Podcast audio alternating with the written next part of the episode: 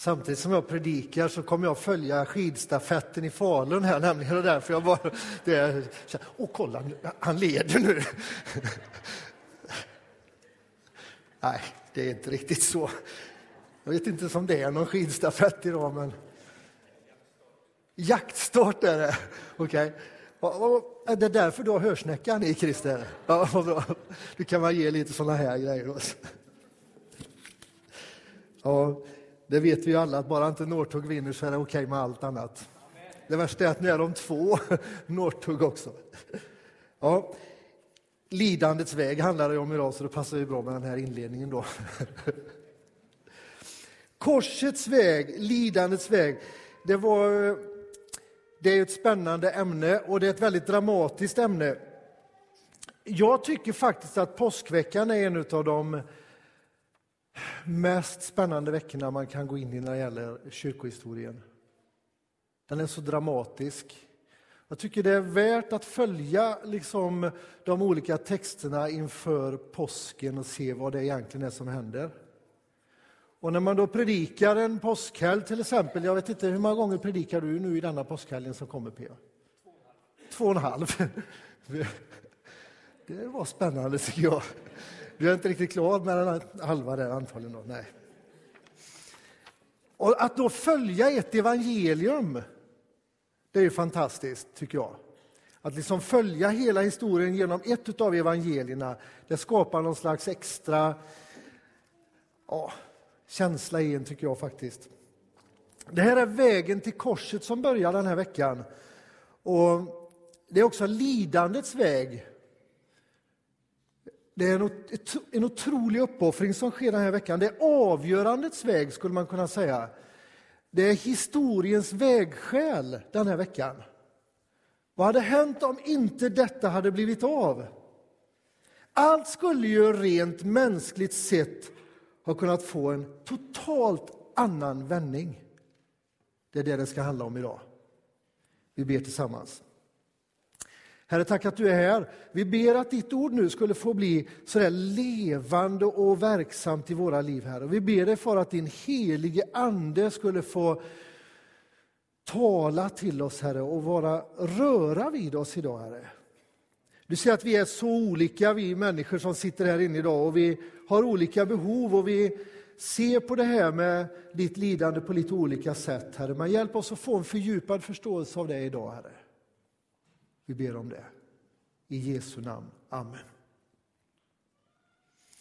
Jesus verkar vara otroligt medveten om det som ska hända. Han, har, han förutsäger sitt lidande, sin död och sin uppståndelse tre gånger.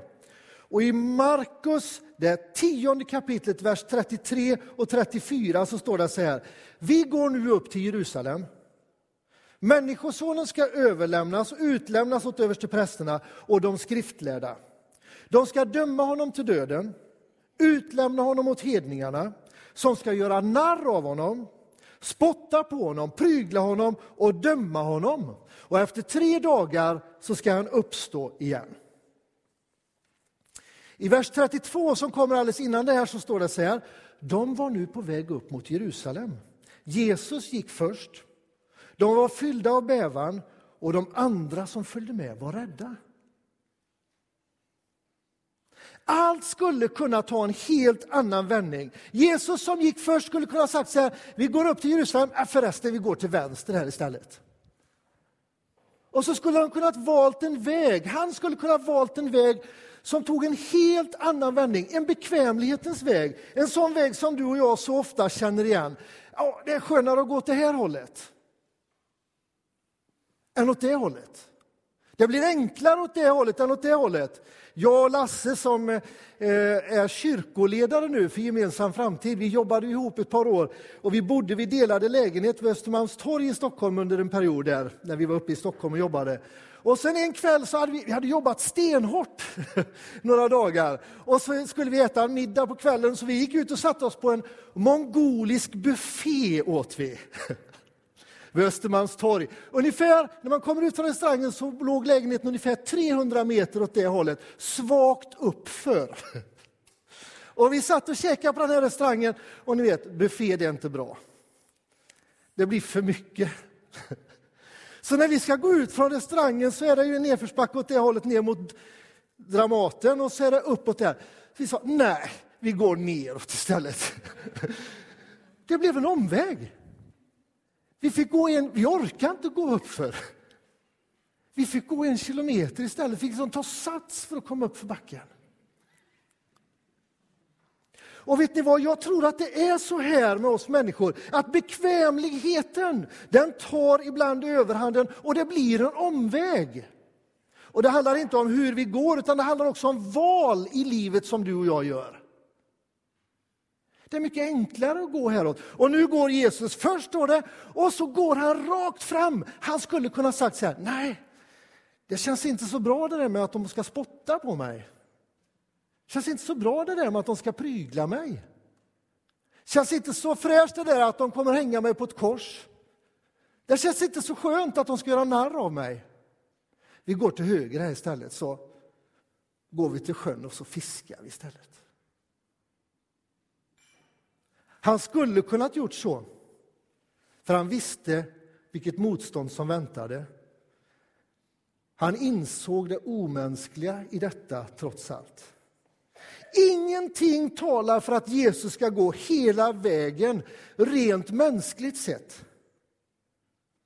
Den smärta som väntar, det lidande som väntar är helt omänskligt, men ändå för mänskligheten. Vad är lidande egentligen? Lidande är att inte kunna acceptera verkligheten som den är och vilja ändra på den. Lidande är att inte kunna acceptera verkligheten som den är och vilja ändra på den. Nu är det liksom dags.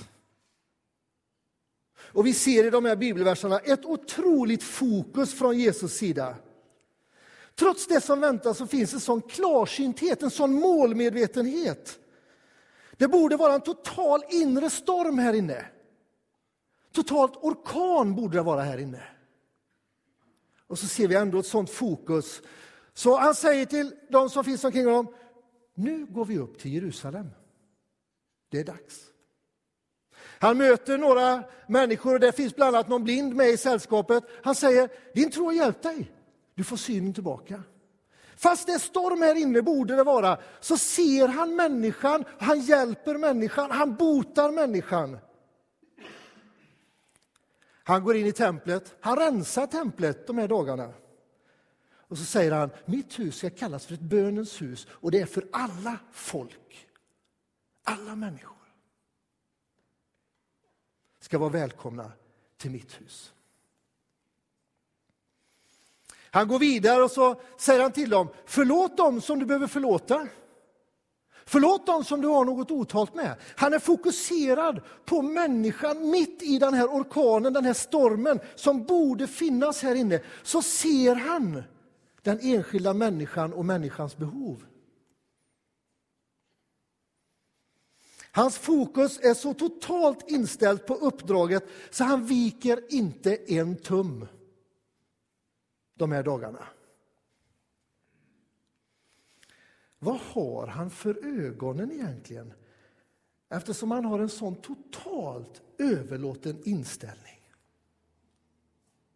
Markus 10.34 säger efter tre dagar ska han uppstå. Efter tre dagar ska han uppstå. Hans fokus var, när han går korsets väg, att besegra ondskan för människans evighets skull. Hela vägen är det ett fokus på den enskilda människan. Han botar den blinde. Han talar om vad det här är för en plats, för alla folk. Han talar om att om du bara har tro som ett senapskorn så ska du kunna förflytta berg. Han talar om förlåtelsen. Han fokuserar på det som har värde. Den enskilda människan. Ibland kan man fundera över var har vi vårt fokus, du och jag? Ja, jag borde tvätta bilen i eftermiddag. Det borde jag ju verkligen. Var har vi vårt fokus? En författare som heter Gore Vidal han har, skrivit, han har beskrivit kristendomen så här. Den största katastrof som någonsin drabbat västerlandet. Och sen så säger han, han sa även, det räcker inte med att lyckas, andra måste misslyckas. Varje gång en vän lyckas är det något litet inom mig som dör. Hör ni? Var har människan sitt fokus? Den här mannen, författaren, hade sitt fokus i en total egoism. Inte i det utgivande som vi ser präglar allt som Jesus gör de här dagarna. Utan hans fokus är total egoism. När andra lyckas är det något litet som går sönder inom mig.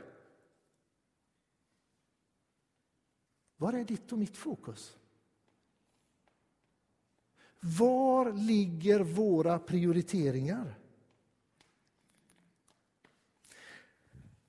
Det andra som vi kan slås av när vi ser vad som händer i bibeltexten som P.A. läste, det är förlåtelsen.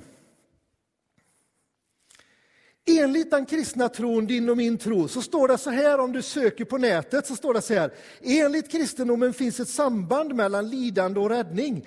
Kristus har förlöst mänskligheten genom sitt lidande och i gemenskapen med honom kan varje människa få ett nytt perspektiv på sitt eget lidande och vinna evigt liv.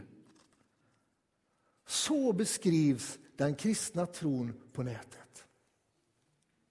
Alltså, korsets väg, förlåtelsens väg, omvändelsens väg beskrivs att genom gemenskapen med Jesus Kristus så kan varje människa få ett nytt perspektiv på sitt eget lidande och vinna evigt liv.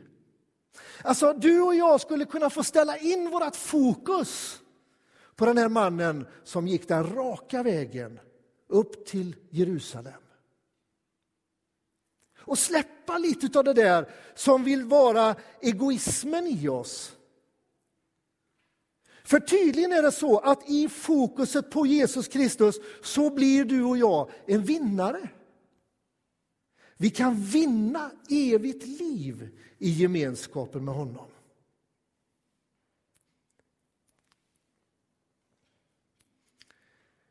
Vi ser aldrig de här dagarna någon ilska komma ut från Jesus. Vi ser vånda, vi ser smärta. Hela vägen hör vi ett fokus på förlåtelsen. Förlåt om ni har något otalt med. Det är först då ni ska få förlåtelse, säger han. Till och med på korset så ropar Jesus så här, förlåt dem, ty de vet inte vad de gör. De här dagarna i historien så får nåd och förlåtelse en helt ny innebörd. Öga mot öga byts ut mot nåd och förlåtelse. Låt det flytta in i våra liv. Nåd och förlåtelse. Nåd och förlåtelse. Nåd och förlåtelse. För förlåtelsens, förlåtelsens väg är en vinnares väg. Jesus levde ut detta och besegrade döden. Det Jesus gör när han rider in i Jerusalem är att han släpper taget om sin egen naturliga ställning som Gud själv. Han gör liksom en omvänd karriärstege. Han går ner på våran nivå. Han går ännu längre ner. Han går ända ner i dödsriket för våran skull. Han ödmjukar sig och går så långt ner man bara kan komma för att göra förlåtelsen möjlig genom döden på ett kors. För två veckor sedan så predikade jag i en församling utanför Bollnäs i Hälsingland. I Runemo, det vet ju alla var Runemo ligger. Förklara det då.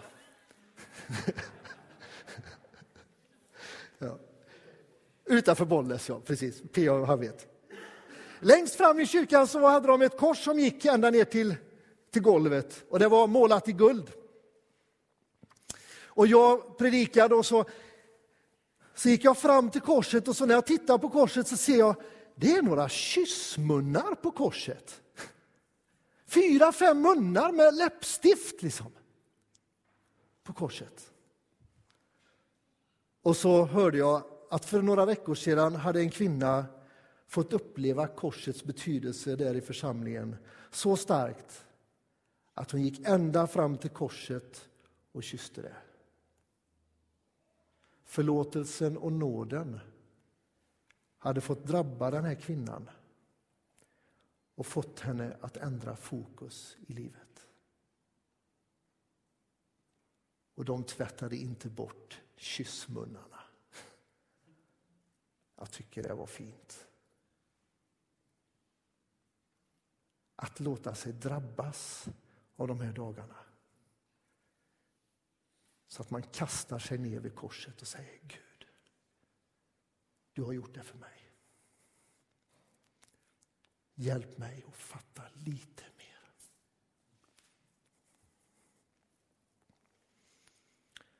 Har förlåtelsen och nåden fått drabba dig och mig? Så att vi ger förlåtelse och nåd vidare.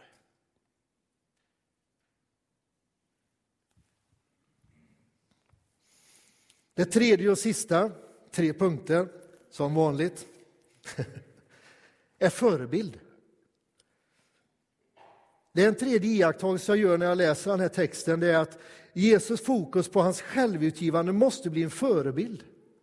För mig som person. Jag kommer aldrig att komma i närheten av det som Jesus gör. Jag kommer inte ens vara en skugga av det. Men jag kan ändå sikta på det och se att det finns en slags förebild i självutgivande liv från hans sida som borde färga och prägla mitt liv. Lite mer för varje dag. En journalist han gjorde följande iakttagelse, så beskriver han människorna i två kategorier. Och så säger han det finns stjärnor och det finns tjänare. Och så säger han, bland stjärnorna så ser vi skådisar, idrottspersoner, sångare, musiker, författare. Och många av de här stjärnorna, de hamnar i olika problem i livet. Med droger eller i relationsproblem och så vidare och så vidare och så vidare. Tjänare, säger han.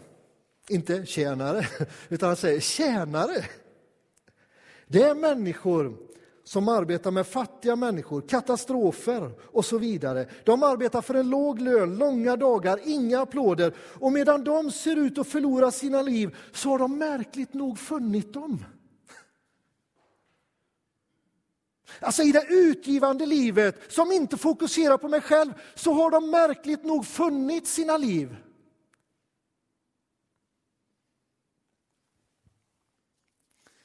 Det har kommit en bibelöversättning som heter The Message. Det är ett vardagsspråk. Inga versindelningar, bara kapitel och lite rubriker. Och i, I The Message så står det precis så här.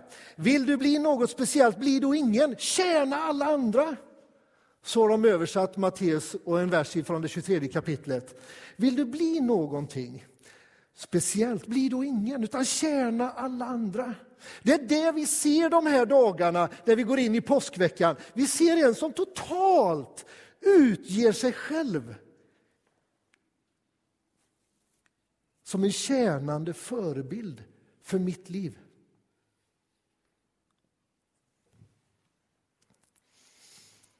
I den rollen som jag har förmånen att få ha för Alfa i Sverige, som ledare för Alfa i Sverige, så har jag ett antal kollegor runt omkring i världen. Det finns 50 sådana här nationskontor i världen och det finns eh, Alfa i 170 länder. Men jag har ett antal kollegor. Och här slutar all annan jämförelse.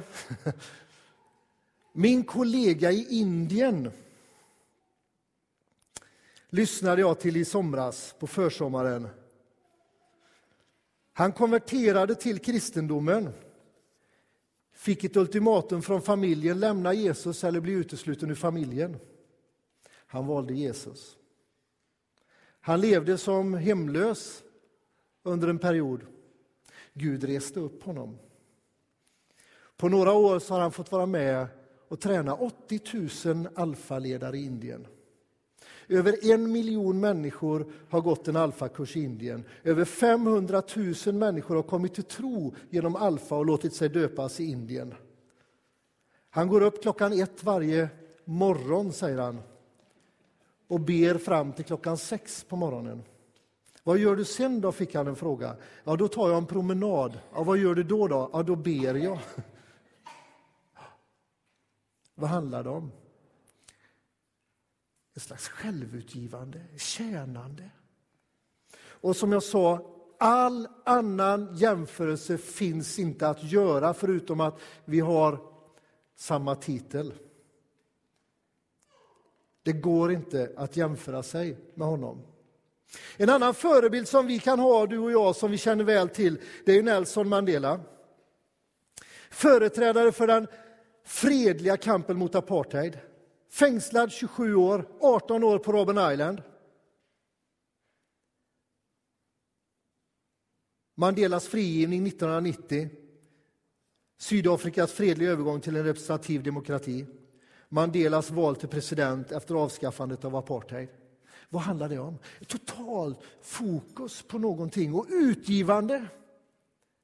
Och samtidigt ett liv i förlåtelse.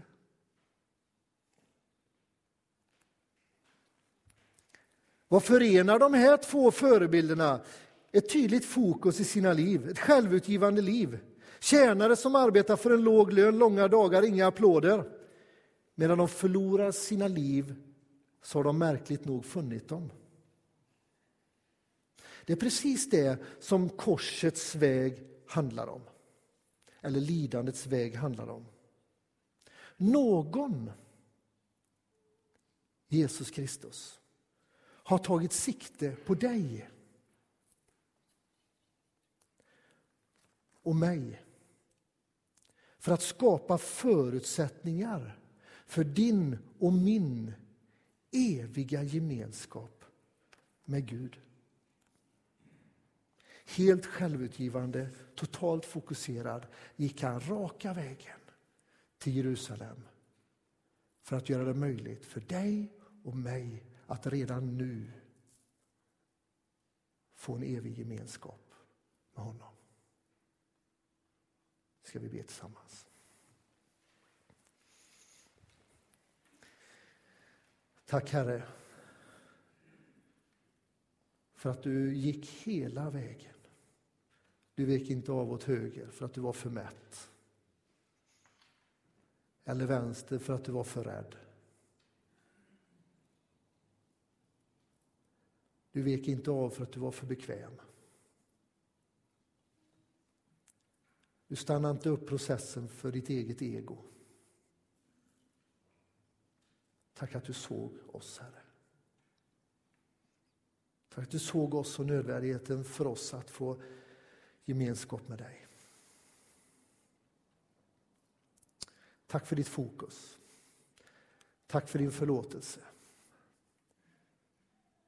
Hjälp oss att leva i den, Herre. I Jesu namn. Amen.